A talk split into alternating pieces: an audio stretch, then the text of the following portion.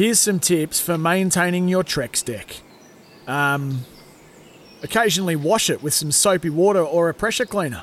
Trex composite decking is low maintenance and won't fade, splinter, or warp. Trex, the world's number one decking brand. Sporting Goss with Tim Gossage. Morning, everyone. This is Tuesday's edition. 13 degrees, currently heading for a top just of 16. We're going to get up to 10 mils of rain. It is drizzling right here at our SEN studios at Optus. Hopefully, you are safe and warm and dry for the best part if you're listening to our show. Wherever you're listening, maybe on SEN Spirit 621. Thanks for your company. Big show. It is time to pause the AFL season. I'm saying that straight off the top. Tonight, South Australia goes into lockdown after another handful of COVID cases, reigniting concerns for the city of churches. 78 new cases in New South Wales, taking their total active numbers beyond 1,400. Victoria's five day lockdown has been extended by another seven days, nine new cases today. And albeit Queensland just had one new case, they have 36 active at present. Here in WA, our concern is with a ship from overseas docked in the port with a number of positive cases. Our Premier says they will quarantine on board to keep the rest of the WA community safe. So the country is once again in the grip of another COVID outbreak. And whilst I enjoy having sport to watch and lying on the lounge, and in some cases attend and commentate, I think it is time for the AFL to take a break.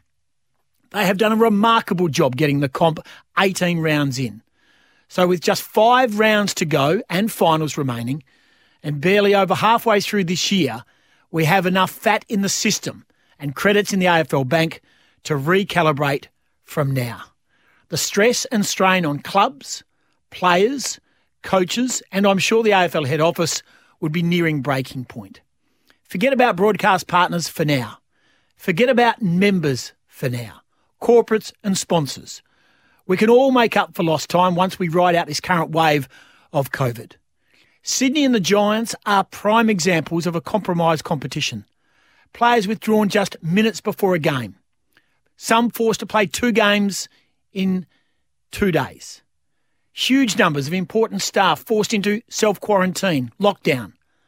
The playing field in the AFL is no longer even. The risks are too high. The bottom line cost to the AFL, charter flights, hotel accommodation, resort accommodation, can only be crippling the bank. For what reason? We are in the grips of a pandemic, and while the AFL, partners, clubs, players, and families are being pushed to the brink for our entertainment. I think the time has come to be fair for all, to stop, to breathe, to reset, replenish, and prepare for a run home which would be fair and reasonable for all. Push this too far, and I'm concerned for the long term damage of not so much the game, because it will always survive, but more so the players and those closely connected. This is Sporting Goss. 13 12 55 if you have an opinion or 0487 736 736. We're safe for the time being right here in Perth, but the rest of the country at the moment is on an edge. Kane Cornes is on an edge because back in July 3, 2020, he said that Carlton got the Sam Walsh pick wrong. He's not going to be the damaging player they think, he said. In fact, I can paraphrase it, but this is exactly what Kane Cornes said July 3 last year he's not a damaging AFL footballer, and, and Carlton fans can scream from the rooftops all they like, but he kicked it at 56% last night. His metres gained is down. He looks to be handballing the ball and isn't going to be the damaging footballer that Carlton fans believe and have told me that he's going to be. Uh, they got that pick wrong, and I think the Carlton fans probably need to admit that. Well, we know that Sam Walsh is a bona fide star of the game. Last night on Footy Classified on Channel 9, Kane Cornes said this. You're getting better by the week, Kane, which is unfortunate. unfortunate for you. And It I see, Hutch. I see in games now when he's playing well, your Twitter feed absolutely blow up. The, the Oh. AFL on nine Twitter handle absolutely melts. We, we hate a pile on this show. We, we don't stand for it. You did walk back your comments in April. I don't think enough people saw them no, I did. at the time. I did. I I think just a simple multiple choice might be a way to put a, a footnote on this and try and be friendly and keep it as simple as I can. Did Kane, do you think, A, wildly and comprehensively underestimate Sam Walsh's match winning ability and the dominant force he would become when he bagged him early in his career? B, uh, outlandishly overplay the current potential start of Connor Rozee, his fellow Port Adelaide identity? Or C, all of the above oh, emphatically? Well, I'm, Do you have a am I view on allowed that, to Kane? answer this? Yeah, I'm, I'm just going to go with A. So I, I did say he's going to be a 250 multiple Australian best and fairest when everyone forgets that, but I did underestimate his ability. He's making me look foolish the longer the weeks goes on. So Sam, tip my cap. Sorry, I'll select A. I still believe Connor Rozee is going to be a star though. Even your dad rang you today, didn't he, to tell you to go easy? on- Dad rang me for the first time in a month. He said, "Hey son, I just reckon you got to walk back those Sam Walsh comments." I said, oh, yeah, Yeah. well, "I think I did that in April." I'm with you on Rozee, though. He'll come good. Don't worry about that. That's Craig Hutchison leading the march last night on Footy Classified on nine. So the question we asked today is fresh from those comments making Kane Cornes look stupid on Sam Walsh. We want to know who has made you look a little silly. And I take it to the bank here with Sean Darcy. I didn't think he would be the player he was. I know big men should take time. I should have been a bit more patient, but Sean Darcy has certainly got egg on my face because of it. That's my bad call. What is your bad call? On the Twitter, GS Smith said, Steve Smith won't make it as a test cricketer with that technique, he said. Riley Morgan, got on your Morgs, Life of Riley, you'll hear him on Thursday. Zach Bailey. Ed Healy says, I rang SEN pre-season suggesting Jack Riewoldt would be in his last season and may actually retire mid-season. He's just signed a new deal and kicked six and played game 300. Jack Johnson agreed with me, said Sean Darcy. There it is there. We want to know which player has made you look stupid. 13 12 55 or text 0487 736 736. It's an honour system. Come up and be honest. Let us know which player, it doesn't have to be footy, but if it is for the best part, let us know which player has made you look stupid. 0487 736 736 not just AFL affected by this COVID crazy world we're in. Also, of course, Suncorp Super Netball. Sue Gaudion is from the West Coast Fever. She joins us online. Sue, you are meant to be heading to Adelaide. Uh, welcome. What's the status? Uh, yeah, no, definitely not going to Adelaide. So 7 a.m. flight cancelled this morning. We got news of that late last night. That had something to do more with uh, us not being able to enter South Australia because we hadn't been there. Uh, we hadn't been back from Victoria for 14 days. So that all went a bit pear-shaped last night, but probably icing, wasn't it, on the cake today, the announcement of the lockdown. So uh, very lucky that we're not there, and now we just sit and wait. Where's the competition at, Sue, across the board in regards to COVID? It is crazy. I've been watching, in particular, the G, uh, the Giants uh, girls who say, you know, three states in four days or four states in three weeks. Or I'm not exactly sure the numbers. It's all a bit crazy. It's incredibly difficult. And let let us just reaffirm this. These girls, albeit some are paid handsomely to play and some are internationals and looked after, for the best part, a lot of these have jobs. They have studies. They're not like, for the best part, the AFL players who are played handsomely and really are 24 7 full time footballers.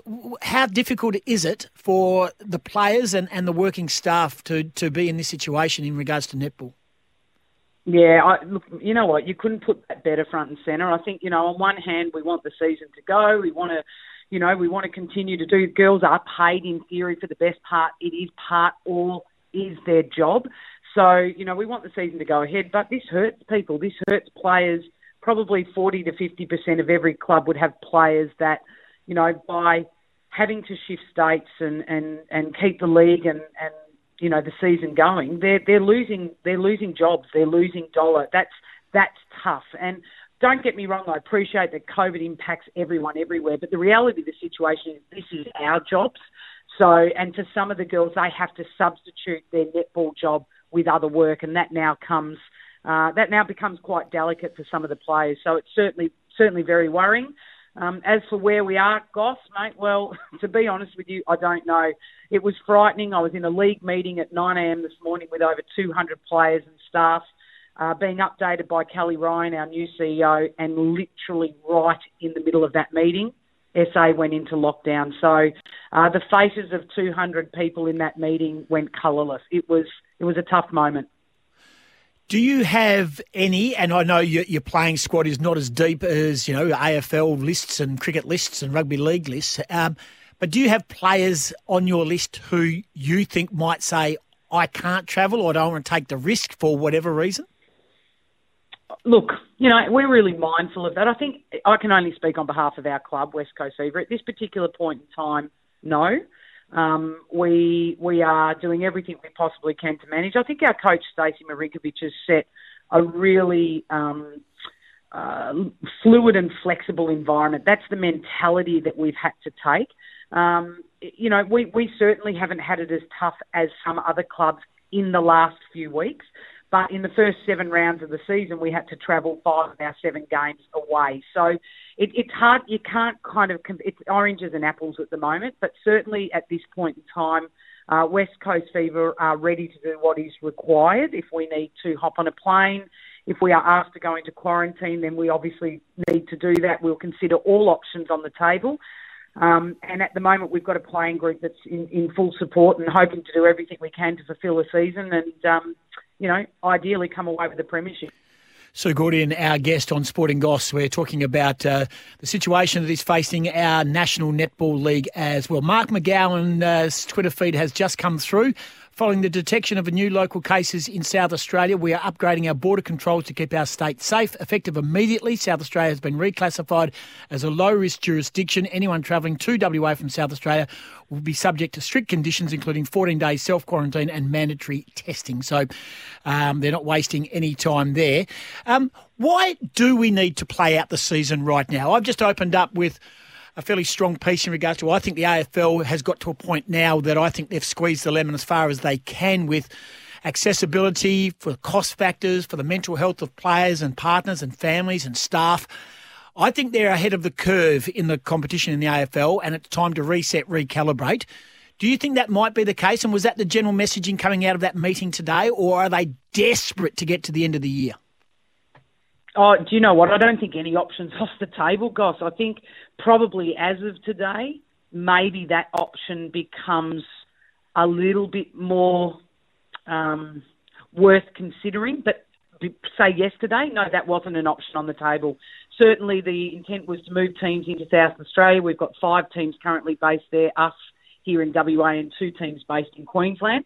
We were looking at a condensed season. We're certainly very mindful that we probably can't keep running away from COVID around the country. It continues to chase us, and at the moment it's caught us. So um, I think, uh, you know, again, you've got to look at the nature and the behaviour of states. WA and South Australia are two states that get on top of things quickly and lock down things quickly. At the moment, as I speak 10, 15 in the morning, my gut will be that the league may need to go on pause for a week.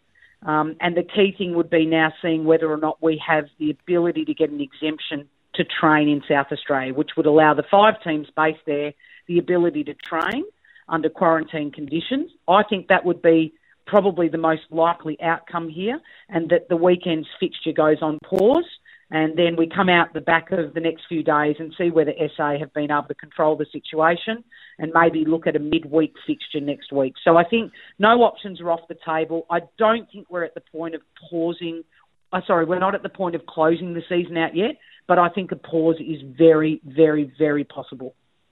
Sue Gaudion, our guest. Last one for you, Sue. I know you you know you have a role on Nines Wildwater Sports in commentary as an expert and a game by game, pass by pass caller, but also very much at the at, at, the head of the operation there at West Coast Fever um, with the team and and the, the the organic nature of of the team and how it operates. I just want to ask you, how are you? because I know mm. you. I know how taxing this can be. I, have worked with you. I know you personally, and it's an incredible roller coaster that a lot of people are running with at the moment. Now, you can put on a brave face and be a commentator and be the face of, and you come on the phone right now and take our call and set the tone for the West Coast Fever. but I can imagine what it's like. I can't imagine, sorry, what it's like behind the scenes. How are you, Sue Gaudion? Well, firstly, thank you for asking because I think sometimes a lot of the administrators get forgotten about. I'm going fine, Goss. Um, certainly, it is tough, and, and I will say that when I took on the job on the 1st of February, never did I imagine uh, this beast uh, prevailing the way that it is. But um, you have your moments, and, and no doubt everyone has their moments. And um, for me, it's it's about keeping balanced. At the end of the day, we definitely want the league and the season, uh, the season to go ahead and the league to be able to do everything it can.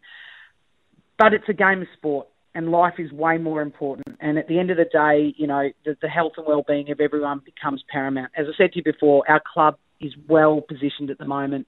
We feel good, but we can't control how other clubs are feeling. Um, and I certainly know that there are people in my position around the country that are struggling. It's tough. It is exceptionally tough, and you're having to make very high risk impactful decisions in very short periods of time and often with minimal information. And that's probably the most taxing part because it's the knock on effect that that can have. So, um, yeah, it's it's not a job that I think's made for everyone, but you know, at the moment I'm going okay.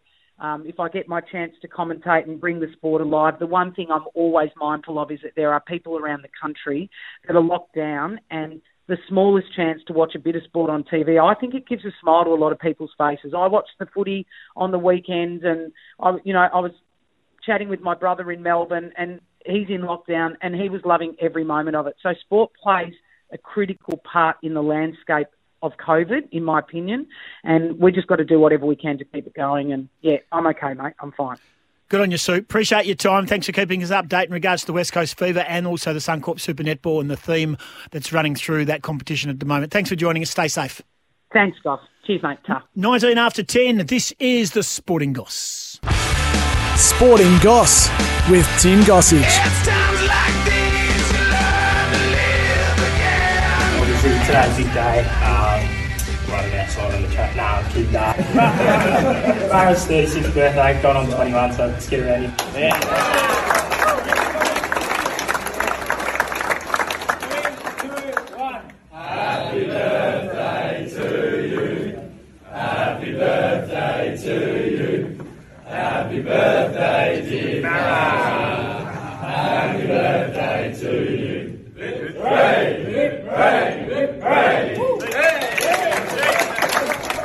Wow, if you ever wanted to be inspired by a birthday song.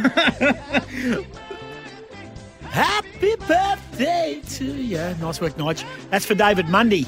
That was the Dockers singing 36th birthday. And also, it's my mum's birthday today. Happy birthday to Vovi.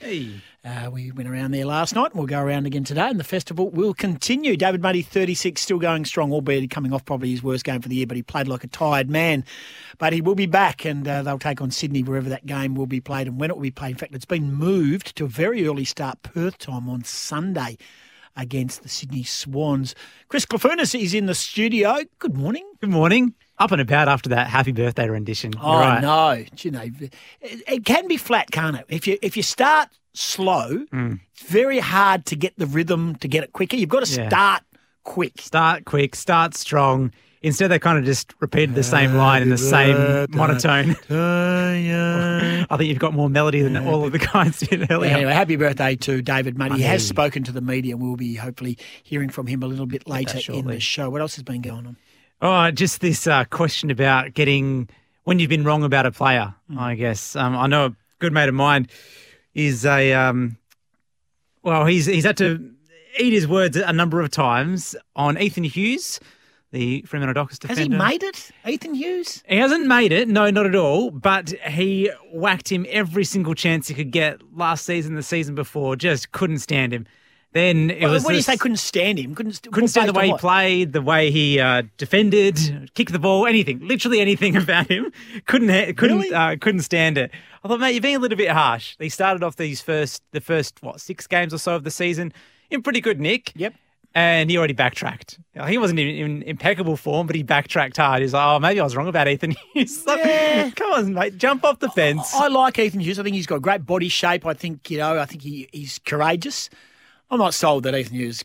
Oh, he's not I a don't think your mates. com- I don't think your mates 100% wrong, but that's an interesting take. I just liked the part that he backtracked on it immediately after seeing a bit of good form.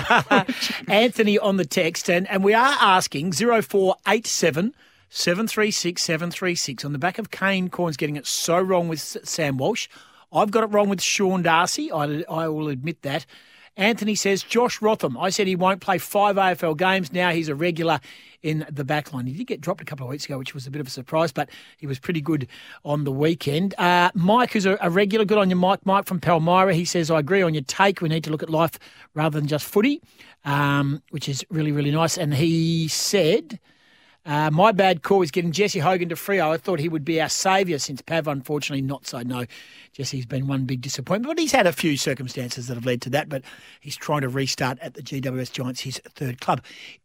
Where have you got it wrong, Chris Clafunis? I've been trying to rack my brains. There's been little ones, like very niche ones about Arsenal players that I've I get wrong every single time because I get caught up in the hype. Yeah. I remember there was one defender, Callum Chambers, uh, a few years ago when he kind of first came onto the scene. I read an article about him and they were like, oh, he's got all the potential to be a great centre back or full back and maybe move into the midfield.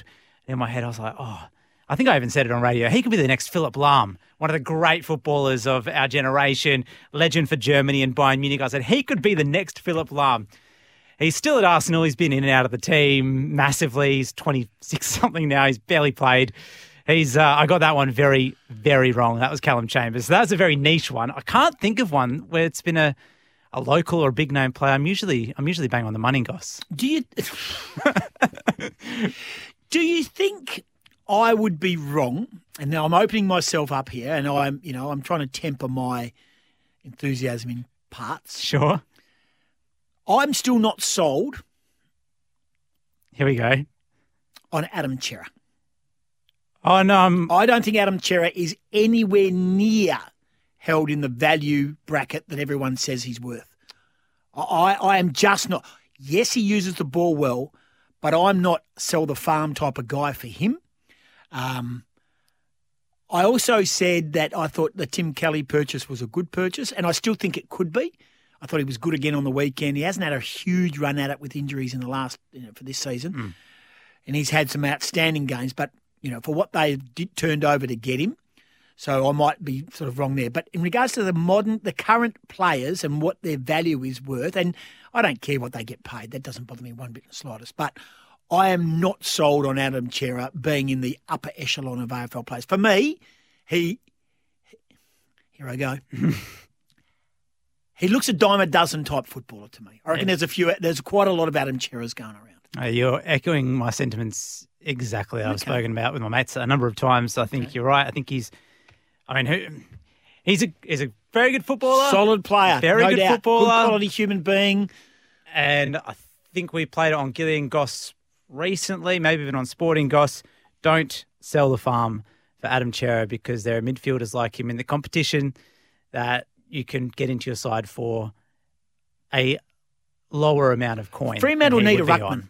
Fremantle need a ruckman. I've needed one for a little while. Sean Darcy's been great, but he, Lloyd Meek is, you know, and again, I'm not saying Lloyd Meek's not going to make it because I dare say it like to take time. Topic of the day. I don't think Lloyd Meek's great shakes either.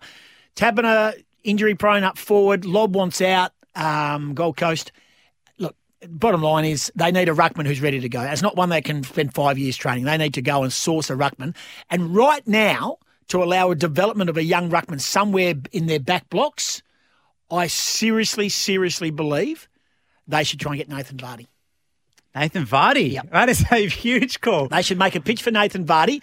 Great for Vards, and I think Vardy's happy. He's a premiership player yeah. at, uh, at, West Coast.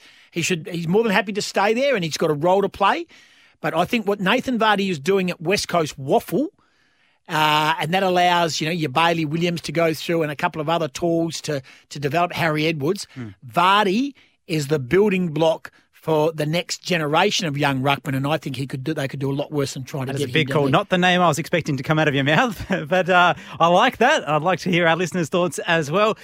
Goss, I'm really looking forward to this audio being replayed couple of months down the track, a year down the track, and just seeing how wrong we've actually been when Adam Cerra's a Brownlow medalist. He won't be a Brownlow medalist. Uh, and on the line, thank you very much. Trade Cerra for Bolton and agree with Goss. Cerra's not as good as Brayshaw or Serong. It is uh, 28 from 11. It's time now to get some SENWA news. Sporting Goss with Tim Gossage. Thank you, April Austin. In the newsroom, Mitch Cleary reporting Adelaide and Port Adelaide are bound for Melbourne this afternoon. Both teams preparing to fly out of South Australia right now. Both scheduled to play Victorian based opponents this weekend. Keep an eye out on afl.com.au or make sure you're listening. And everyone's now saying, yeah, well, you're going from one lockdown to another. It is time to pause the season. Your thoughts always open 0487 736 736 13 12 55. My take will be posted on socials very, very shortly. But now it's time to do this. Now on Sporting Goss, it's time for useless AFL stats. We do it on a Tuesday. This is Useless AFL Stats with our man Aaron Delaport. You can follow them on Facebook. Del, appreciate your time. We're still picking ourselves up off the floor after last Thursday night's very disappointing Fremantle showing.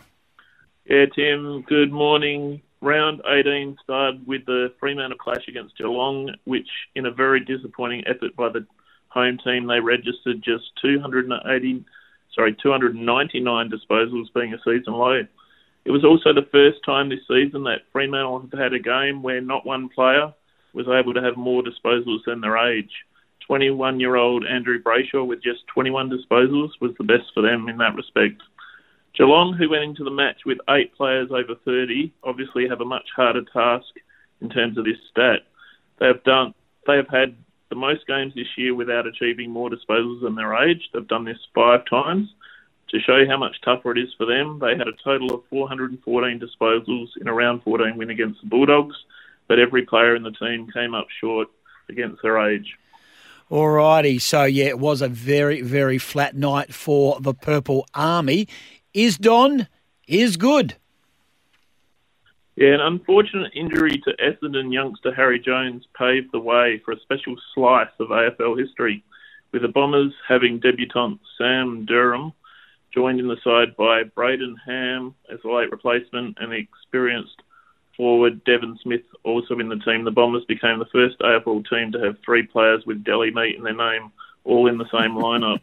Ham and Durham both had good matches. However, Devon, which us West, West Aussies would know as Polony, might have been a bit off. He had just the six disposals.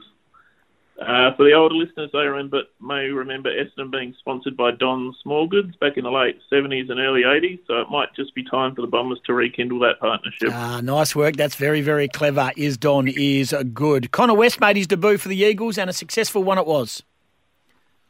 Yes. Um, Connor West, the son of former Sandover medalist Robbie West, he played for West Coast and the Western Bulldogs. Definitely had a great debut on the weekend. He picked up 19 disposals. Unfortunately, he fell just shy of a special AFL record held by Matthew Richardson, who had 20 disposals on debut. Richo, as he is known, the son of Alan Richardson, and both played for Richmond. So Richo holds the record for a father-son who shares his name with his club in having the most disposals on debut.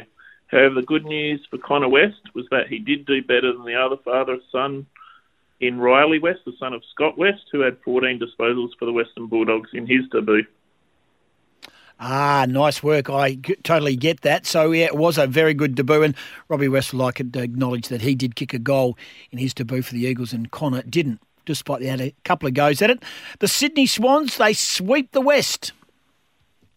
Yeah, congratulations must go to the Sydney Swans, who have become the first AFL team to beat the three West name teams in consecutive weeks. Course, in round 16, they beat West Coast by 92.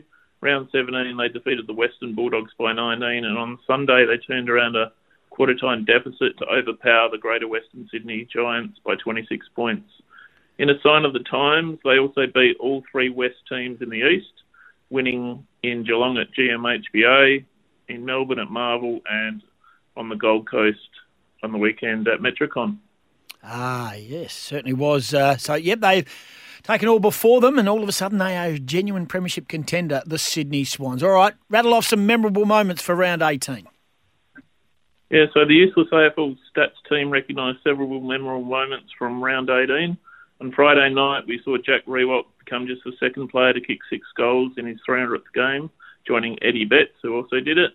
Aaron Hall had an amazing zero contested possessions, but 28 kicks to break the record held by former Kangaroo Aaron Mullett, who had 26 kicks without a contested possession.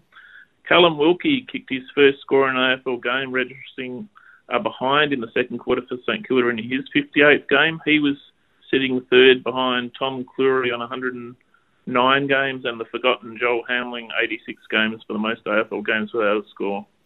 His effort was barely noticed by any teammates, although Eddie McGuire did try and pump it up at the time.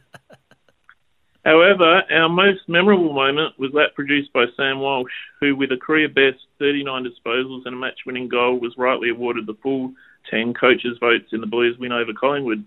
However, all that pales into significance compared to the heat map that was proudly displayed mm. on the mm. AFL app.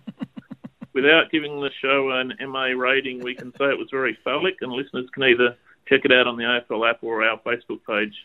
The dimensions of the heat map pecker scale out at about 70 metres from base to tip across the centre of the MCG. And I received a bit of a curious look from the better half when I was flicking through the dozen or so inbox heat map messages sent to us from our fantastic followers. so I've seen I've seen that uh, heat map everywhere now. Yes, um, great achievement by Sammy Walsh. Um, is the heat map genuine? Yes, definitely. Wow. Aaron Delaporte yep. from Useless AFL Stats. Yes, it is astonishing and certainly gone viral, so to speak. We'll do it again next week. Thanks, Tim. Useless AFL Stats. Follow them on Facebook. And Delaporte, Aaron Delaporte, joins us each and every Tuesday here on the Sporting Goss.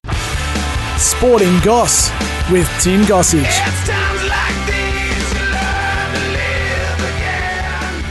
15 away from the top of the hour. Keep the calls coming 13 12 55 or 0487 736 736. Who have you written off? Who's put egg on your face? Plenty of coming in. Of course, Sam Walsh, Sean Darcy, Josh Rotham is another one. Steve Smith in the world of cricket. Speaking of cricket, Let's get our next guest online. Jamie Cox has been appointed as MCC Assistant Secretary, that's Cricket and Operations. And he replaces a gentleman by the name of John Stevenson, who is leaving the MCC after 17 years at Lords. And of course, we're talking about the Marylebone Cricket Club. Jamie, first of all, welcome to the show and congratulations. G'day, Tim. Lovely to join you. Uh, yeah, thanks very much. This is big. When was the, when was the last time an Australian took a role of such significance in world cricket, especially at the home of cricket, Lords? Yeah, well, there is actually. Funny you should say that. There is a bit of history. Um, so Keith Bradshaw, uh, you know, CEO at the South Australian Cricket. Uh, Keith was formerly the CEO of the MCC, going back a while, and Tony Dodemaide, who I think was CEO over at the WACA uh, for a period of time before yep. becoming CEO of Victorian Cricket. Uh, Dotty, I think, might have been in the same role that I'm about to undertake uh, before John Stevenson all those years ago, so or, or wow. a similar role anyway. So there, there is a bit of Australian history over there, and uh, they're big shoes to fill.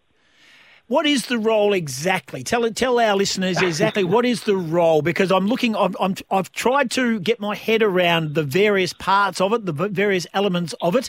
A lot to do with yep. the spirit of cricket, isn't it? It's and the and the rules of the game. It's not almost it, when you see the word cricket and operations, you think about you know uh, fixtures and and and and the like, but it runs a bit deeper than that and runs to the core of the game. Yeah, it does. Um, it, it, is complex. I'll give you a very quick snapshot. so, so effectively, Tim, the MCC uh, are the guardians of the rules of the, of the laws of the game and the spirit of cricket. So, in effect, uh, that is one of the duties. Uh, the other major part of the role is that, of course, the major asset of the MCC is Lord's Cricket Ground. They own the ground and therefore um, look after the ground. So my role is dual uh, is to oversee the MCC cricket program. Um, the MCC are the most active cricket club in the world. They play over 500 games of cricket every year um, at all sorts of levels and across all countries, with a major brief to grow the game uh, and and to grow the spirit of the game in particular. In addition to that, as the custodians and the owners of the ground at Lords, the other part of my role is to oversee the operations of Lords, which uh, is also exciting too. You know, for those who've been lucky enough to visit the ground, it's an incredible venue. Um, it's it's got some real magic around Lords, um, and therefore, yeah. So, so the, the second half of the job is to is to make sure that events at Lords run smoothly, which is you know equally exciting as overseeing the cricket program. So, plenty to do, um, and looking forward to getting started. It's been around a long time, uh, the MCC and Lords. Some would say if it's not broke, no need to fix it. Are there parts that you look at and go, no, it needs uh, it needs fixing? Oh, probably one of the keys I think with the MCC is because they're so historical. Um, they need to maintain relevance, and they're always going to need to. You know, when you think of, you know, uh, cricket tragics like myself, Goss would walk into Lords and immediately you feel the history, but history alone doesn't run a great venue. You know, they've got to become very modern in their own way and service their members and, and run great events. Uh, so that in itself is, uh, is is a significant part of it. But in addition, um, you know, the cricket program. So the MCC, going back, let's say 20 or 30 years, effectively they were England cricket. They were English cricket, and in those days, you and I, our vintage, will remember English touring teams touring Yeah. as the MCC. They used Yeah. to arrive in the egg and bacon colours and uh, and play as the MCC. Now, what has happened in effect is that about that time, um, the ECB got created and took over the rights to the English game, if you like, or to, to run the England team, um, with the MCC maintaining uh, its own assets, being you know the laws and spirit of the game, the ground, and of course they own the Ashes as well, which is another interesting little twist. So it's it is quite unique. Part of my challenge is going to be understanding where it fits inside the ecosystem in, in England, but and the world cricket world game for that matter, but also designing relevance and ensuring that it has its own niche and still playing a significant role in the future of the game. Jamie Cox, our guest, recently appointed as the MCC Assistant Secretary of Cricket and Operations, uh, of course, at Lords. Been around cricket for a long time, been around football as you're in an administrative role as well, and more recently, of course, at the St Kilda Football Club. Um, as an Australian, a dyed in the wool uh, Tasmanian, and uh, you did play English county cricket for Somerset, of course. Do you go in as an Australian who's still, you know, still a fan of the baggy green, or do you have to cross to the dark side? No, you don't. I mean, you, you go in as a fan of the game, and that's one of the real attractions of this role, Tim. It's, you know, the major brief of the MCC is to grow the game, is to uh, and grow and protect the game, and that's something which is very dear to me. You know, I'll I'll no doubt have a lot of conversations, and I'll I'll, I'll share a venue basically with the ECB. So you know, you, you can't deny there's going to be a close alignment with the English game, but you know, you'll never ever change my Australian ways, Tim. it's um, you know they'll they'll be interesting contests. I think the next next Ashes over there is 2023, so uh, it'll already have a circle around the calendar. Uh, that'll be a a good fun moment to hopefully be at Lords and and hosting an Australian Ashes series uh, in about 18 months' time. You talk about the Australian way and being a, a dyed in the wool Australian and a rusted on Aussie. Um, you would, like many of us, have been concerned with the way our cricket team was performing and going, uh, not just in regards to runs and wickets and catches, but probably their actions. And obviously, that that was typified by what took place in South Africa. Have you been pleased with the way they've tried to recalibrate themselves under Justin Langer and Tim Paine? And I was interested to read that you think the the template of good sportsmanship and success and renewed success and uh, a surge in um, quality is that of New Zealand. I have said, I think in the press release, Tim, I, look, I'm an unashamed fan of the New Zealand game and the way that they approach it and the way that they've certainly played their cricket over the past decade, let's say. And I think there is room for a discussion around how the cricket is played at the international level, particularly because, you know, cricket um, you know, there is a preamble in the in the laws of the game which which addresses the spirit, and that cricket should be a game that's not only played within its laws, but within the spirit of the game. And this is challenged quite consistently, and I reckon there has been an agitation around the international game that we just need to consider and and see whether it's how we want the game to be played. I you know, going back to your initial question, I look, I couldn't think of two better men to be in charge of the rebuild, I guess, in Tim Paine, who I've known for most of my journey in the game, uh, and Justin, who you know, we were adversaries for a lot of years, but have shared some great moments in retirement. And I've got a lot of faith in both those men that they'll do what's right. You know, they'll, they'll certainly look to repair um, the reputation, but probably also understand that what happened in South Africa, sadly, is always going to be sitting in the background. So this is not just a this is not just a crusade. They're always going to have to keep their eye on the ball, so to speak, um, and make sure that you know Australian cricket is standing up uh, for what's right and, and playing the game in the right spirit. Which doesn't mean you can't play it aggressively and tough, Tim, but um, there's a line that can't be crossed.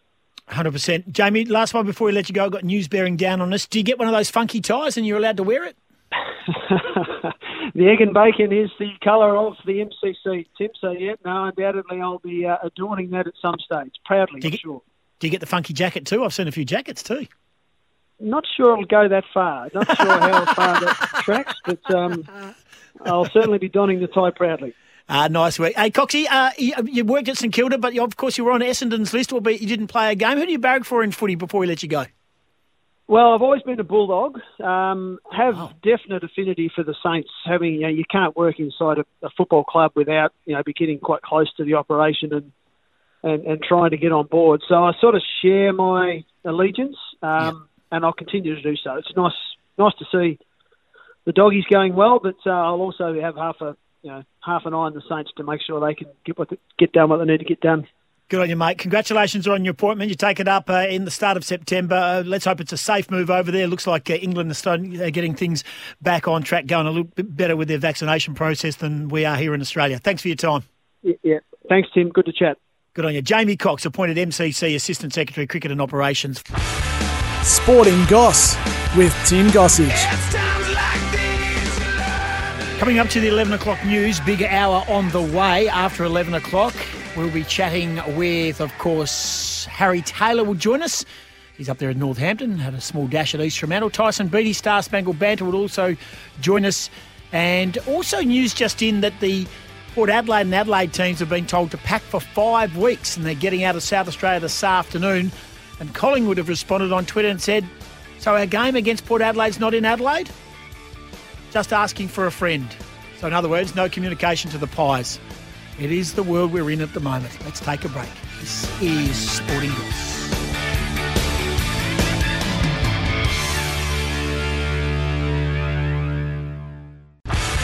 Sporting Goss with Tim Gossage.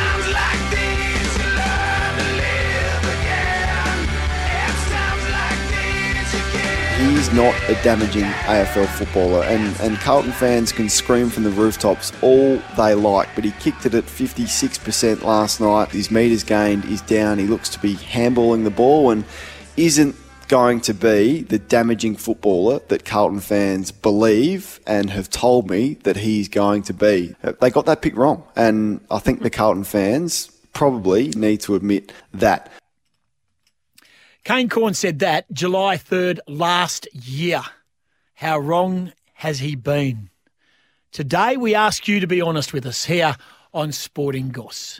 0487 736 736 or call, come on air, 1312 55. Text 0487 736 736. Who have you got wrong? Sean Darcy for me. Probably went a bit early thinking he wasn't going to be a number one ruckman. Certainly proving me wrong.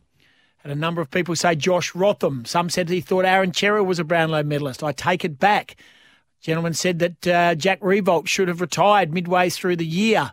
Got that wrong. Six goals, man of the match, 300 games, new contract. Let us know. 0487 736 736 on the back of Kane Cornes declaring Sam Walsh wouldn't be a top choice. And he's a bona fide one of the genuine stars of our competition. So here's your chance today.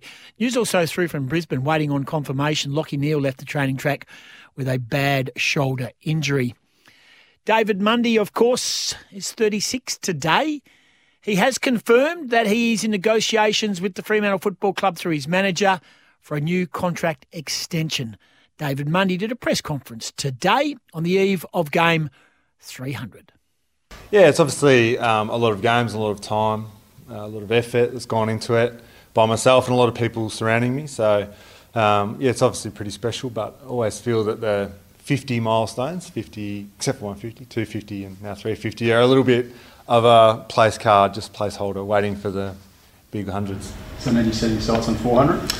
Uh, possibly, yeah. i have always I've said along the journey that I'm happy to play. I want to play as long as I can, as long as I'm um, contributing effectively on field. Um, I certainly feel like I'm doing that at the moment and pulling out really well. Probably at a point in the season where sorting out something for next season probably would be relatively normal, I guess. So do you wait to the end of the season, or are you looking to sort it out now? Yeah, we're having those conversations. It's um, it's an ongoing, moving feast a bit. Um, obviously, with my age and the one-year contracts and and the um, profile demographic, I guess, of, of our group um, comes into all those conversations. So, um, just happy to be in a place where we're having conversations. So Peter Bell didn't have anything waiting for you in your locker this morning. well, I haven't seen him yet, actually. So maybe, but no, nothing yet. At this point in your career, a premiership player, is it in your thinking at all? Do you still hold those hopes? It's still a dream, absolutely. I still, um, that's why I come and rock up on a rainy Tuesday morning on my birthday to run around a footy field with 44 other sweaty blokes. Um, yeah, so it's still an absolute dream. Well, I guess it's kind of, you know, there's the impossible is always possible, I guess, in, in footy, but I mean, do, do you feel like it is something that's within the scope of your career to, to achieve? Yeah, I certainly feel like we're building as a group and as a club, and I, I feel like at our best we are as good as any in the league, and I think we've demonstrated that at different times this year. Um, where we're focusing all of our attention on is that consistency, both within games and within seasons, um, and something that's I think growing. We had a little bit of a blip on the weekend, but um, yeah, I think with our group moving forward, as you said, anything's possible. But yeah, I think it's really encouraging signs for our fans and members. Would you rather have played in Geelong, or are you happy to go to the Gold Coast? I'm happy to go anywhere, to be honest, and play an AFL game. It's still, um, I still have to pinch myself that I get to run out and represent an AFL club and, and, such a great one like Fremantle. But I had a huge contingent going down to Geelong with a lot of family in, in Victoria, um, slated a couple of weeks ago, but obviously that won't happen now. You just referred to it as a blip, and you've been through so many ups and downs here what is required to sort of bridge that gap between your best and worst, and is, is it much of a gap? Um, well, I don't think it is much of a gap. I, but in saying that, it's probably the hardest part of being a consistent, um, you know, elite AFL team is that last little bit. I think we've got the guy, we've got a group of guys who are, are, capable, and I think it's that last. You can put any kind of percentage number you want on it, but that last little bit, you know, the mental preparation leading into games, the physical willingness to you know, put your body on the line in every contest within a game like that is um, is always the hardest bit to get, and something we're working really hard on. So you've seen the, the club gain that little extra bit when, when in the year you got to the grand final through that era. Is it something you can anticipate, see at all?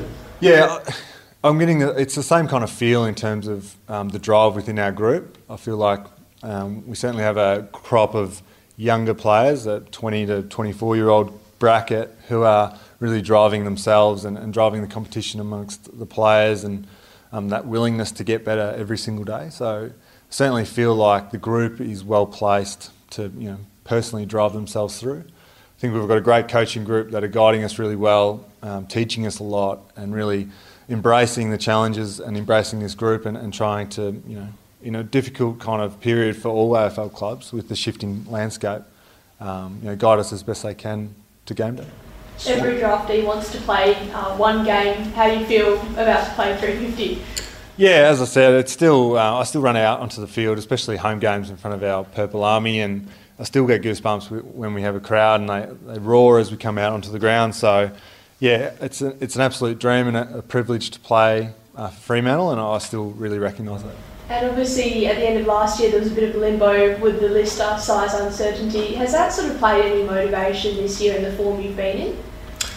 Um, oh, I don't think so. No, I have always been a diligent preparer, and you know, the, the summer period in particular has always been a really important time for any player to physically prepare for a season coming up. And I've been really fortunate that I've only really had you know, one or two um, injury interruptions throughout my career that have kept me on the sidelines for any period of time. So um, yeah, I think my preparation throughout my entire career has really helped me, you know, remain consistent. And the boys obviously put in a great performance for Fyfe 200 the other week. Are you getting in their ear about doing the same you this weekend? Yeah, it'd be lovely. Uh, I think, yeah, obviously playing in milestones for anyone is, is a big deal, uh, and we recognise Nat in his week for his 200th. He's done a lot in his 200 games, and uh, it was a fantastic way for the club and the, and the fans to celebrate a fantastic individual with a great club win. So, yeah, hopefully we get another one this week. You spoke about the Geelong game being a blip and wanting to build consistency to be a good side. Sydney have you know, had the challenges for the last sort of few days and week but um, they're probably form line wise, they're pretty, you know, going on pretty well. Uh, do you think coming out of this game, you'll have a pretty good idea of where you do sit and how far there is to go to bridge that gap? Yeah, I think it's another significant challenge. I watched the Sydney game pretty closely on Sunday, and um, they're not too dissimilar to Geelong in a sense, in that they're um, really hard on midfield, um, really capable back six that um, you know, really help and support each other incredibly well, and a, a potent forward line uh, with enough supply willing, uh, capable of kicking a winning score against any team. So, yeah, it's another significant challenge for us. I think it's one of many that we've got in the back end of this season, but we're certainly not shying away from that. We're really up for the challenge, and um, we, we feel like we can rebound really quickly after our last performance. David Mundy preparing for Game 300. He celebrates his birthday and he's declared he has a new contract negotiation underway. So keep an ear and eye on that. One of the all time good blokes of the game. It's 11 past 11. Chris Clafunis is in studio which we think with breaking news. I'm not exactly sure what you're coming in with. Is it just more speculation that Chris Ikonomidis, who's turned his back on the glory, who was going to Western Sydney Wanderers, who you came in here and beat your chest that you had this exclusive yesterday. Now we're, led, now we're led to believe. now we're led to believe he's not going to. He's not going there. I said there were rumours that he was heading to Western oh, Sydney Wanderers. Mate, I don't, mate. This show is not based on rumours, mate. This is a factual show. We're fresh, we're new, we're bright, we break stuff. We're all about the goss. Goss. Sporting goss. If you want to come into goss. this studio and want me to unlock the door and take the latch off and come in here, don't punce in here with your freshly washed hair, which you're sort of managing a little bit better. Could could be due for the um the dog groomer to um the dog groomer could Yeah, it could be. Yeah. Yeah. I yeah. think you went over the top last time. I think it was a bit silly. Yeah, but it only took a week or two until it looked amazing. Well, you're only, you're only 24 hours, 48 hours away from a good exactly, haircut. That's what they say. so get it as short as possible. Okay. No, the mail is, yep. according to Ray Gatt, who used to be the chief football writer of the Australian. and I played cricket together. Did you? Yeah, good Gatty, man. Yeah, Gatty's a really good fella. He's a ripper. Um, retired now, though, isn't he? Slow so, moving cricketer, though. We played cricket. Yeah. And uh, I was in New South Wales at the time. And uh, um, if you were under a certain age, you had to wear a helmet. Sure. I think. And I would think I was under 21 or something.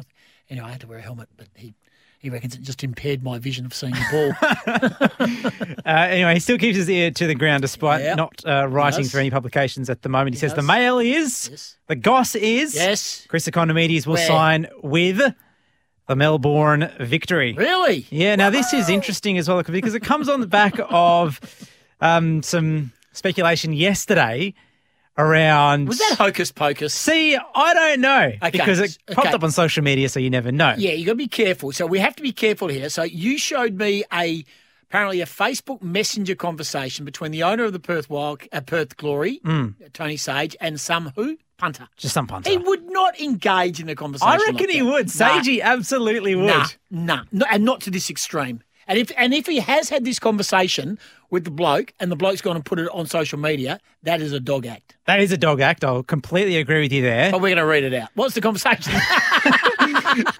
this uh, alleged conversation yeah. and not yeah. confirmed that yeah, this it is, is actually Tony Sage. Tony and Sagey. You know we love you, mate. We do love you. He bought the first. You know he bought the very first Western Front house, don't you? Uh, I do actually. Yeah, charity down there in Belia. Yeah. He bought the charity house that uh, we sold on the Western Front for um, charity, of mm-hmm. course. Yeah, charity house makes sense. And he bought the house for his mother-in-law. There you he go. Still lives in it. Oh, lovely. Yeah. Show's gone up stumps, but uh, the house is still going. Hello, Mr. Sage. Um, so, Tony Sage in this conversation, the, the punter said, "Hey, surprised he didn't go to Popovic at Melbourne Victory." This is uh, this now, is this around is, Chris Ikonomidis. Right. Okay, but you don't, don't, now. What you've got to be careful of here, mm-hmm. Junior, mm-hmm. right? Read out word for word. Don't paraphrase because then you'll be in trouble. So Punter says, oh, he's a real Popovic signing, Chris Ikonomidis. I'm surprised he did not go to Popovic. Tony Sage replies, We have the best young winger striker coming, only 21, much quicker than Chris. So Sage is excited about a new signing. Allegedly. An alleged new signing. Alleged Tony Sage excited, allegedly Allegedly. excited about an alleged new signing. the punter says, Really? Can I read this part here? This one Hang from, on. from alleged Tony Sage? Hang on. Um, Or should we paraphrase that part? It's popped up on social media. yeah, read out. So this has gone to air on social media. We're not saying it's true. No, we are not. We are just con- we are Conveying this- no. No. Sorry, I'm going to rephrase this. Chris Clofunis, not Tim Gossage, on SENWA Sporting Goss Mm-hmm. is reading out Yes. a conversation between Tony Tony Sage and some punter. Yep. About who? About Tony Popovic, ex-coach of the Glory. ex coach of the Perth Glory. This is a punter This is scurrilous what you're about to do. with an alleged conversation Your with an alleged Tony Sage. so, Sagey says we have the best young winger striker coming, only 21, much quicker than Chris. He's excited about this new signing, allegedly. I'm turning my mic off. I'm not. I'm not having anything to do with this. Oh, mate goes, really? Sagey says most of the players hated Popper. This guy goes, wow, I hated him also. Too strict. Good night. Sleeping time. Have to get up at 4.45 a.m. Tony Sage then says, okay, okay.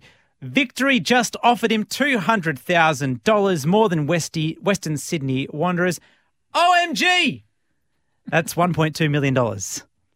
So Sagey, alleged Tony Sage on social media, says that the victory offered him 200k more than the Western Sydney Wanderers, which is Rightio. why he's going there, Goss. Okay, so you're now telling us after all that conversation that Tony Sage has told Joe Punter yep.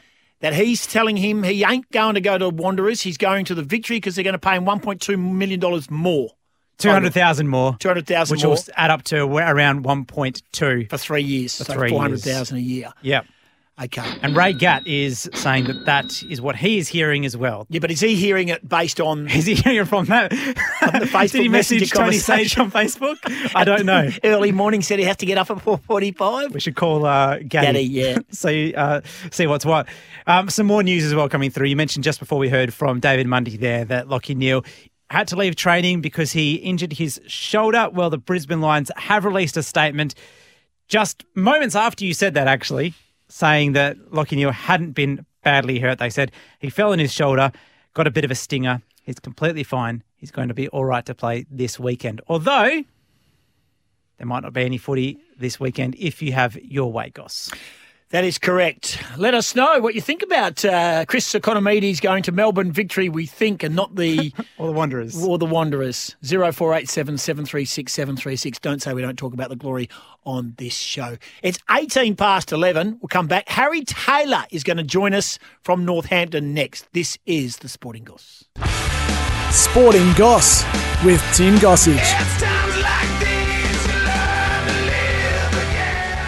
Welcome back to Sporting Goss, and great to have Harry Taylor on the line, of course, from Northampton in the best parts, but does a fair bit of work in the community space and also uh, attached to the East Fremantle Football Club, fresh from playing a game the other week. Harry, appreciate your time, mate. Are you a Northampton footballer who plays part time at East Fremantle or an East Fremantle footballer who plays full time at Northampton?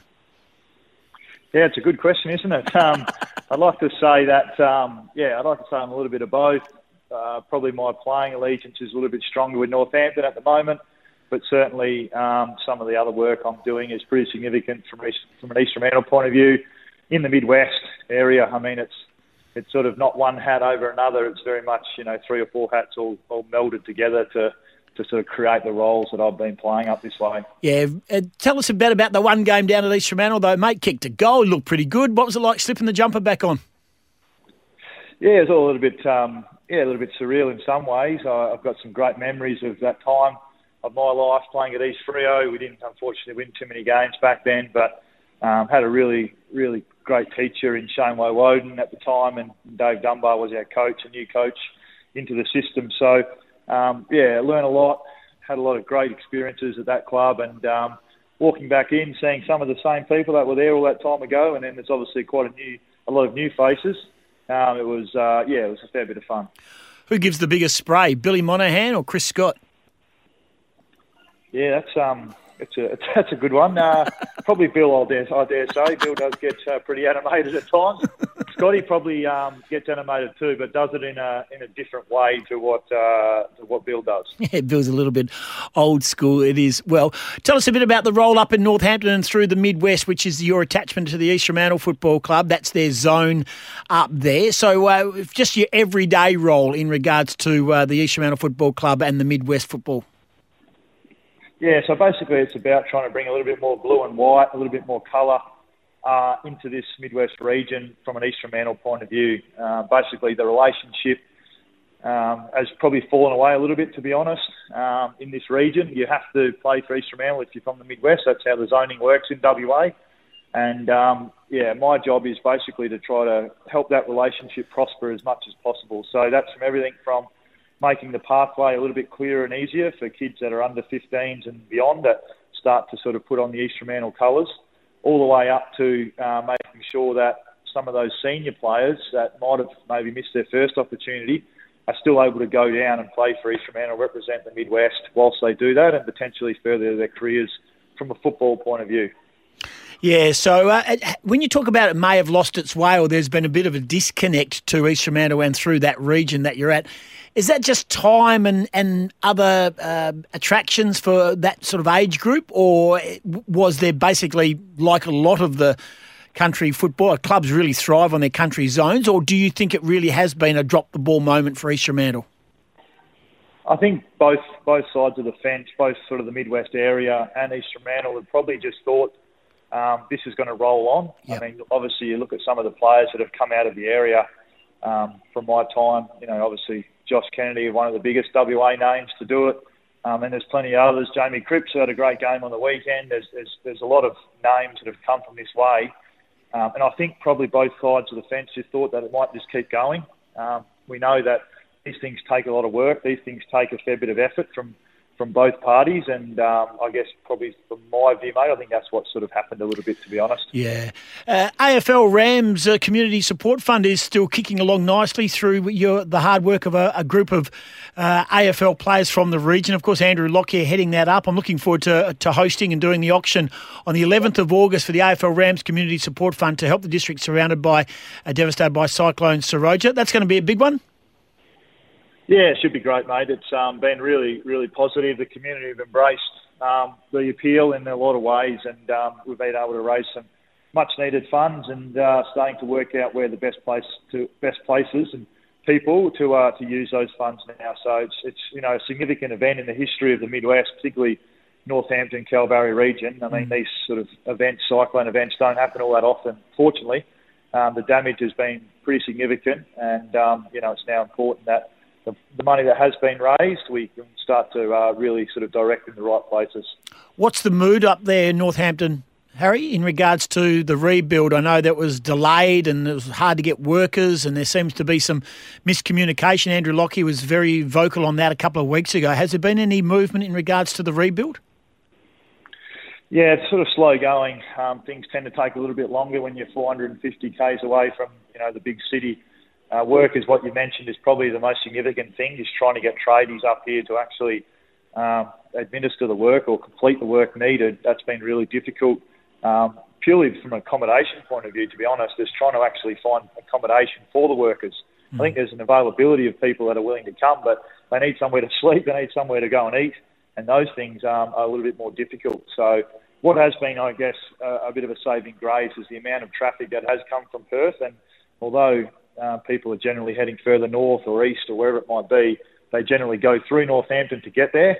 Um, and so even a small thing like filling up your car, buying a pie, sausage roll, going to the local um, craft store to, to get something, that is helping because you're spending money in this town, which will then circulate to someone else's hand and then hopefully into the next person's hand as well. For someone who hasn't been up there since the cyclone, give us uh, can you just paint the picture in regards to the current status of the buildings? I mean, w- when you're talking about a rebuild, and that's basically what it has become for a lot of businesses and residences as well. Where are we at as a percentage? Are we is the house fifty percent up and about, or is it less than that? I mean, just give us a, a basic um, percentage. Yeah, well, I think there was over 80 homes that were uninhabitable after wow. the uh, after the cyclone came through. So not a not a big town. It's probably 500 people that live within the region. Um, there is still tarps over a lot of roofs, which is a sign that you know things probably aren't moving as quickly as those people might like. I know there's there's some people that fortunately have maybe a shed or something like that where they can move into, so they basically move their their wardrobe across and and, and their beds and sleep in there, and then you know try to use the house for other things where they need to. Um, you, you you only need to drive through, I guess, the first part of the town and just to see the the bottom pub, which is a bit of a historical landmark in the region. That's sort of basically um, uninhabitable, and, and yeah, we're not sure what's going to happen with that going forward, but that's a pretty significant symbolic uh, sign of, of the sort of devastation that was was occurred uh, did occur because of the cyclone. How's your footy, mate? How's your footy up there for, for the Rams?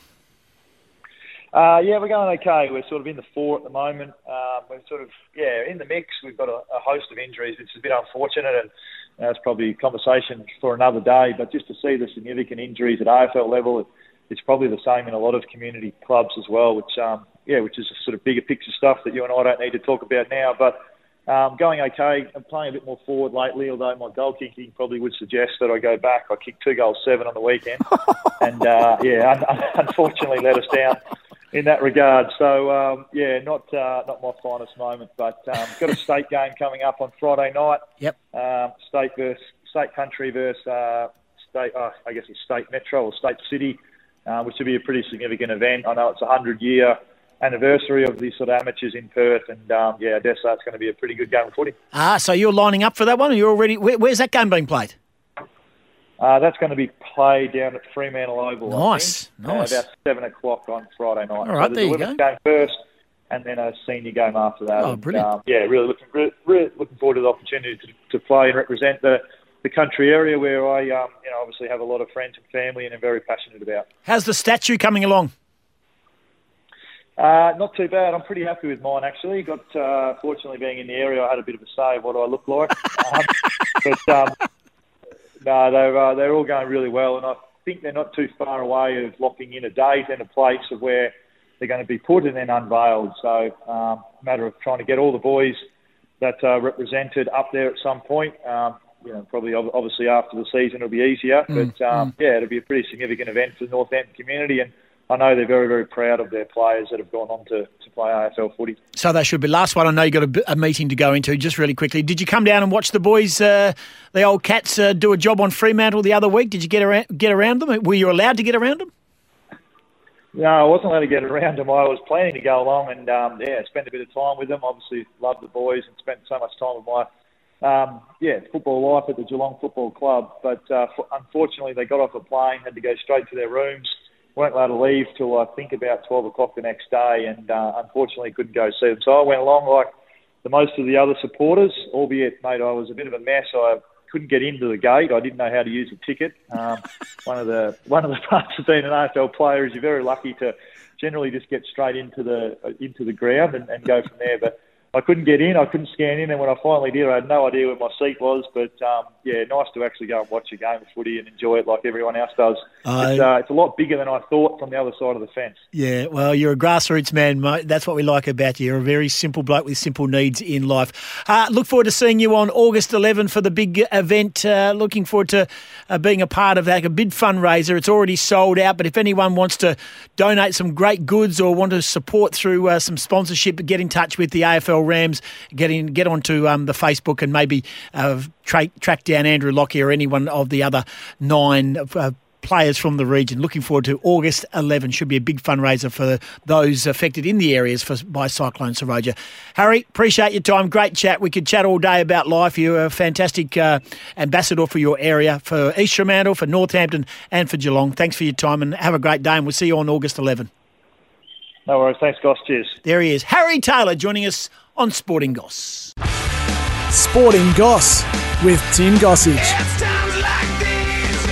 Welcome back. 25 away from 12. Pretty wet and wild at the moment. 13.2 degrees. Doesn't look like it's going to get much hotter in Perth. Rain developing 16, 10 mils of rain today. 20 degrees tomorrow with more showers and a shower or two Thursday and 18 degrees. So it's going to rain for the next couple of days. In a moment, Ask Simo. He does a segment where he's asked questions by yours truly uh, courtesy of the fans. And uh, we've heard from David Mundy in the Fremantle Football Club. We'll uh, we might replay uh, Ask Simo, which was recorded yesterday after their win in Adelaide.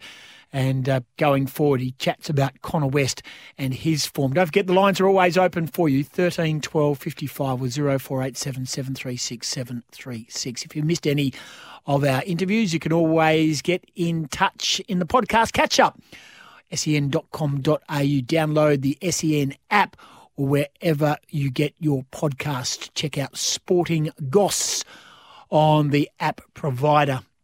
Podcast provider. A break. Tyson Beattie not too far away. We're talking Star Spangled Banter. That is on the way tomorrow. Game six. The Suns and the Bucks. The Bucks up 3 2 in the NBA Finals. This is the Sporting Goss. Sporting Goss with Tim Gossage.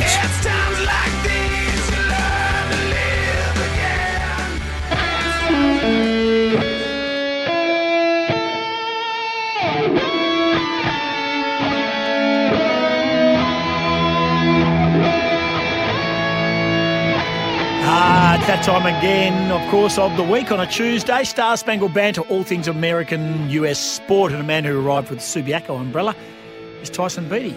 The story there? It's, it's a golf umbrella. Yeah, I'm, I'm surprised you picked that up. That's a No, golf umbrella. I'm thinking these these colours are not, not the colours I'd normally sport, but that's okay. Is it brown or maroon?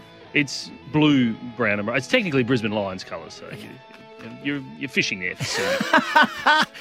Uh, I'm excited about Game Six. I haven't really got into the NBA. I'm not What- a what- huge NBA fan. Why?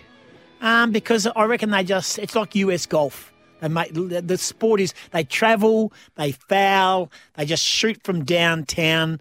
Skill level overrated, and it's a bit like US golf. The courses are far too easy. European Goss, golf is way better. You got me on this program to talk up and talk about You American talk it sport. up. I don't have to sit there and roll over for you, mate. Hold on, hold on, hold on. You got to admit, this is a fantastic final series. I'm putting this up there with one of the best final series in the last 20 years, probably the best since the Warriors and Cavs went to Game Seven, that famous victory in which Kyrie Irving hit a Oh, three in the last minute to win the Cavs' uh, first title for 50 years. So it's, I, I think it's right up there, and hopefully there'll be a Game Seven. Well, if you're hoping as a neutral, you want a Game Seven. All right, let us know. Do you agree or disagree with our man Tyson Beattie? Tyson said it's one of the great series of all time. I think it's a bit ho hum personally.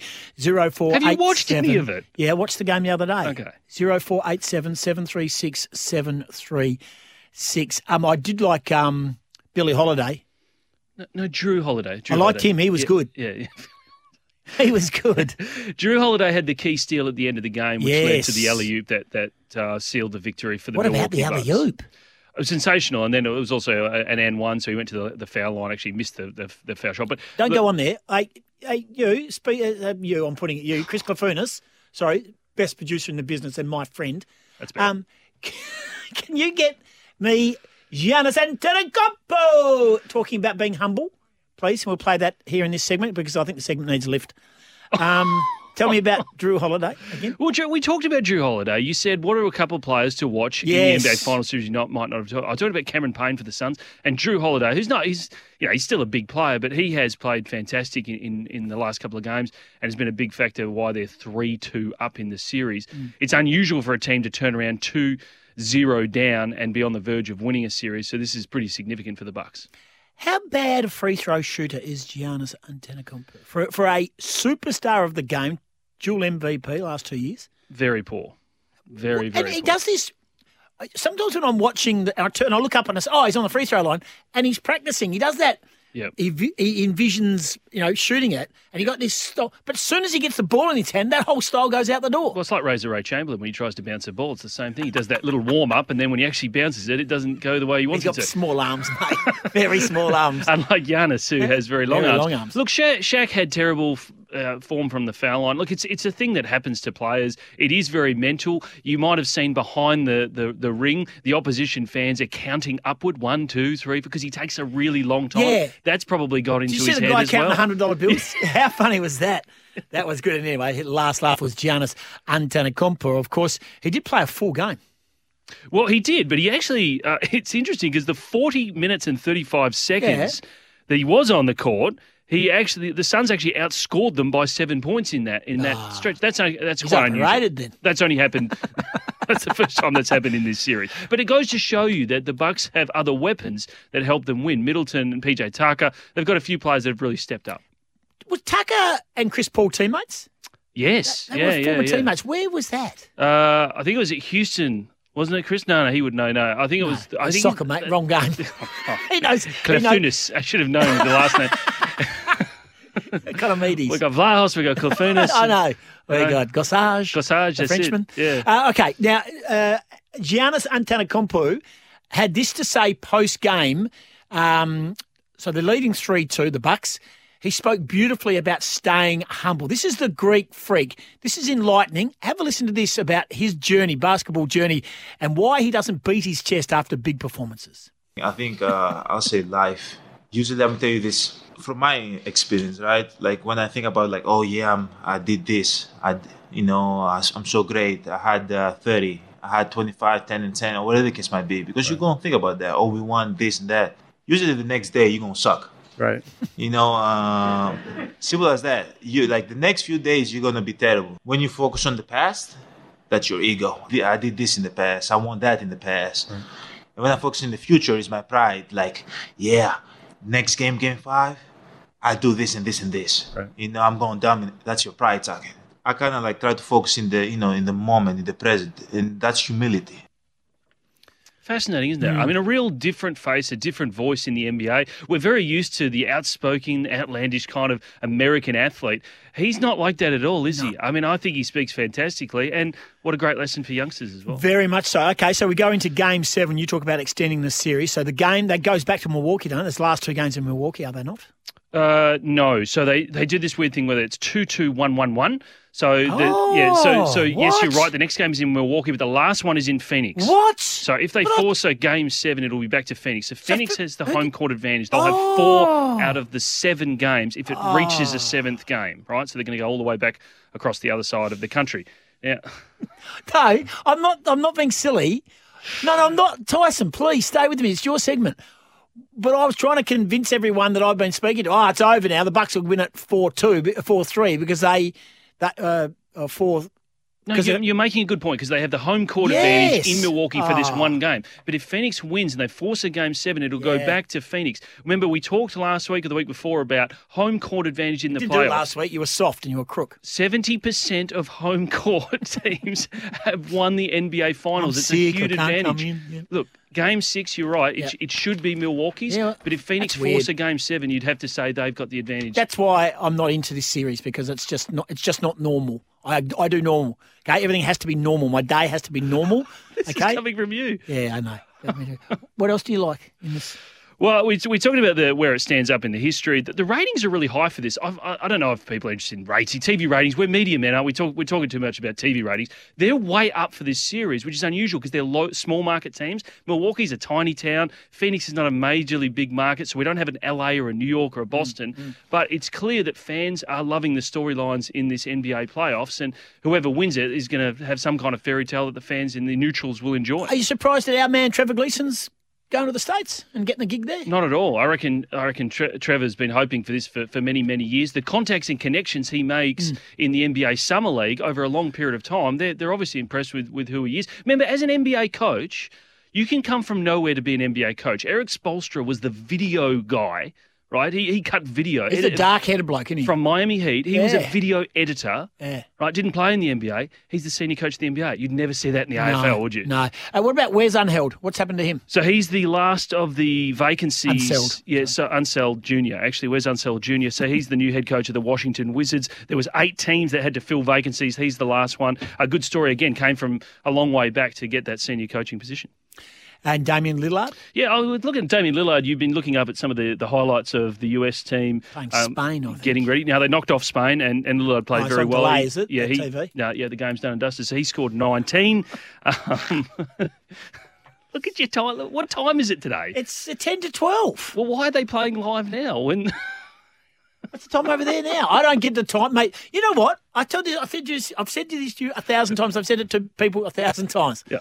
I don't know the geography of America. They say, oh, cross in such and such. I don't know what the, I don't know where the East Coast are. I don't know where the West Coast is. I don't know where New York is. I don't know where Washington is. I, and it's not out of disrespect. I just have no interest But in it's it. not rocket science. It's, I know that, There's mate. 12 hour time Mate, do you reckon the Americans know where Perth is? That's why, that's we're a more educated sporting sporting public than them. Now, Damian Lillard. So th- there has been some trade rumours about him. He's denied them. So I think he's going to stay with Portland uh, Trailblazers. He's under contract till 23, 24 anyway. All right. Now, what about our man Liam Hendriks? Now, someone sent us a text uh, the other day and said you've got to talk this up. This is a pretty significant moment. Yeah, I, lo- I love talking about Liam Hendriks. As, as, as you know, he's a he's a great Perth local Yep. kid. He won the WA, uh, the national championships Mm. for WA uh, in the schoolboys. Only time WA's ever won it back in 2004. There's a silly fact for you. No, it's a good fact. He made the All Star team for the second time. Only the first ever uh, major leaguer from Australia to to play in two All Star games, and he had a save. Do you know what a save is, Goss? Yep. What is it? Yep. It's when you dive and you stop the ball from going to the boundary. It's when a pitcher comes in at the end of the game and finishes off a game. going in the back of the onion finishes, bag. You've got the lead. You win. Okay. the funny thing was, the funny thing was, and we can't play this audio because it's just not appropriate for you. Why? Because there's quite a few f bombs Oh, in it. Oh, who he was it? He Liam Hendriks was. He was swearing? He was mic'd up on the mound because All Star games, you chat to the commentators, you had Yeah. a bit of fun. But he said the mic's not working. The mic's not working. So then he just starts f bombing and just saying all these random sort of Aussie slang And terms and air. stuff like that, and it went to air. Oh, wow. Yeah. Anyway, it can't be afford that. And we all know that Jeff Hendriks is probably the most famous out of the, the, the all the Hendricks. You know who Jeff Hendriks is? He played for West Perth. West Perth, 1975 Yeah, Premiership yeah, player. was part of that. in West Perth. Yeah, played uh, about 170 knees. games. Bad or so. knees. Bad yeah, knees. well, Liam was a pretty good junior footballer as well. He might win something called the Cy Young Award, which is like the MLB MVP for the for the pitchers. We'll see that. Is there anything else? Is there a second page to this segment, or is it just getting smaller?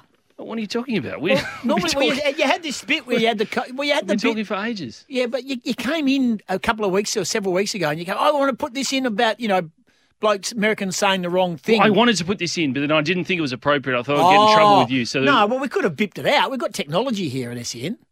you're putting a bit of pressure on Chris late in the Yeah, in the program. It's nothing like preparing, nothing like being a you know when you're preparing your own segment, you give us a bit of a heads up in regards to what you're going to talk about. Um, you should do an American sports segment on this show. You should pitch hard. How how do how do I go about that? Because that would be very exciting. Speak to management. Okay, you are management. Yeah, I am. I, I am SEN. You have a fair bit of power in this place, though. hey, if I can survive on air as long as I have, I must have some pull. Thanks for coming in. Thanks, guys. There it is, Star Spangled Banner with our man Tyson Beattie. He joins us each and every Tuesday. He knows his stuff. What was the award you won in the college? The, the award that I won. Yeah, didn't you win a puntering award or something? No, I won an all conference award. I was like an all That's star. right. Yeah, what was it? It's called the All Big Ten Punter of the Year. There you go. Yeah. Yeah. Oh, it, wa- it wasn't that significant. It's okay. It's significant, mate. College ball. I- I'm a big college ball fan. Let's get a breakaway, come back, wrap things up. Thanks for coming in, Tyson. Thanks for Sporting Goss. Sporting Goss with Tim Gossage. Thanks for your company today. Been a big show. Just reiterating the news. Of course, the West Coast Fever, our netballers are stuck in Perth, not going to South Australia because of the border lockdown there. And who knows what's happening with our Suncorp Super Netball season. Port Adelaide and Adelaide are making a hasty exit to Victoria. Uh, and they do believe that the Port Adelaide Collingwood game will be played over there now. It's just chaos. No one knows exactly what's going on. So keep your ear and eye out on all the socials. Keep an eye and an ear out here on SEN and or listen to all of our shows throughout on all our uh, platforms, of course. And you'll hear the latest in regards to the future of the AFL and all the other sporting codes. Back on your radio tomorrow morning at 10 o'clock, of course.